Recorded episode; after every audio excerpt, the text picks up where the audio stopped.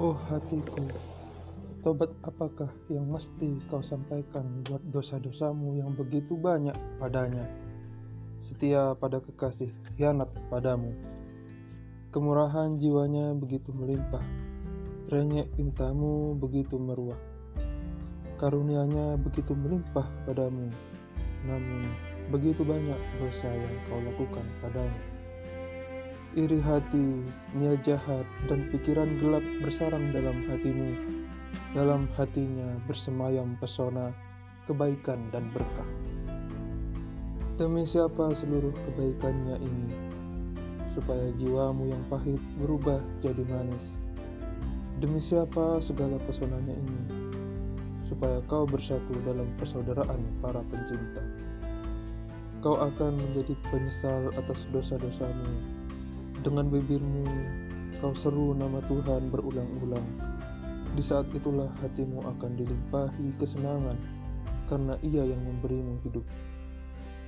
Kemudian kau takut karena dosa-dosanya, penuh sesal kau cari jalan keselamatan.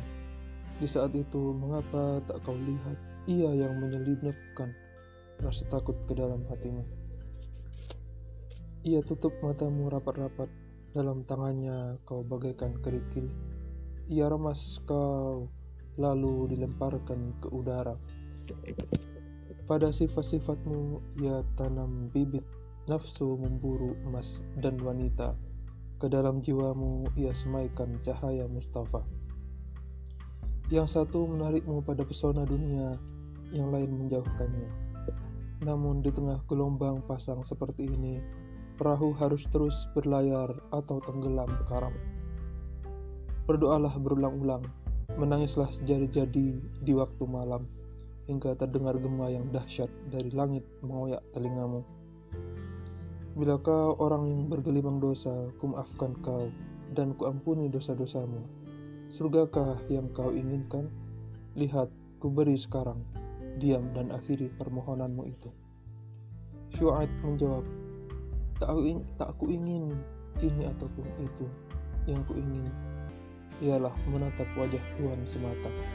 Walau tujuh samudera seluruhnya menjelma kobaran api yang menakutkan, akan kuceburkan diriku jika di situ aku dapat bersua denganmu.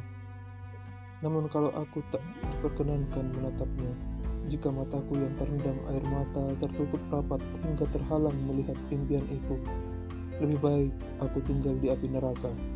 Surga bukan tempatku tinggal. Tanpa pertolongannya, surga bagiku adalah neraka jahanam. Aku akan dilulur oleh warna dan bau sana. Di manakah cahaya keabadian yang sebenar itu? Mereka berkata, akhiri ratap tangismu agar penglihatanmu tidak rabun, sebab matamu akan buta jika menangis berlebih-lebihan. Syuaib menjawab, Bila dua belah mataku akhirnya buta karena menangis, setiap bagian dari diriku akan berubah menjadi mata. Mengapa aku harus bersedih karena buta? Namun jika akhirnya ia rampas mataku buat selama-lamanya, biarlah penglihatanku benar-benar menjadi buta karena tak layak menatap junjungan kasih. Di dunia ini setiap orang mesti memilih apa yang ia cintai, baik ataupun buruk sesuai takaran sifatnya.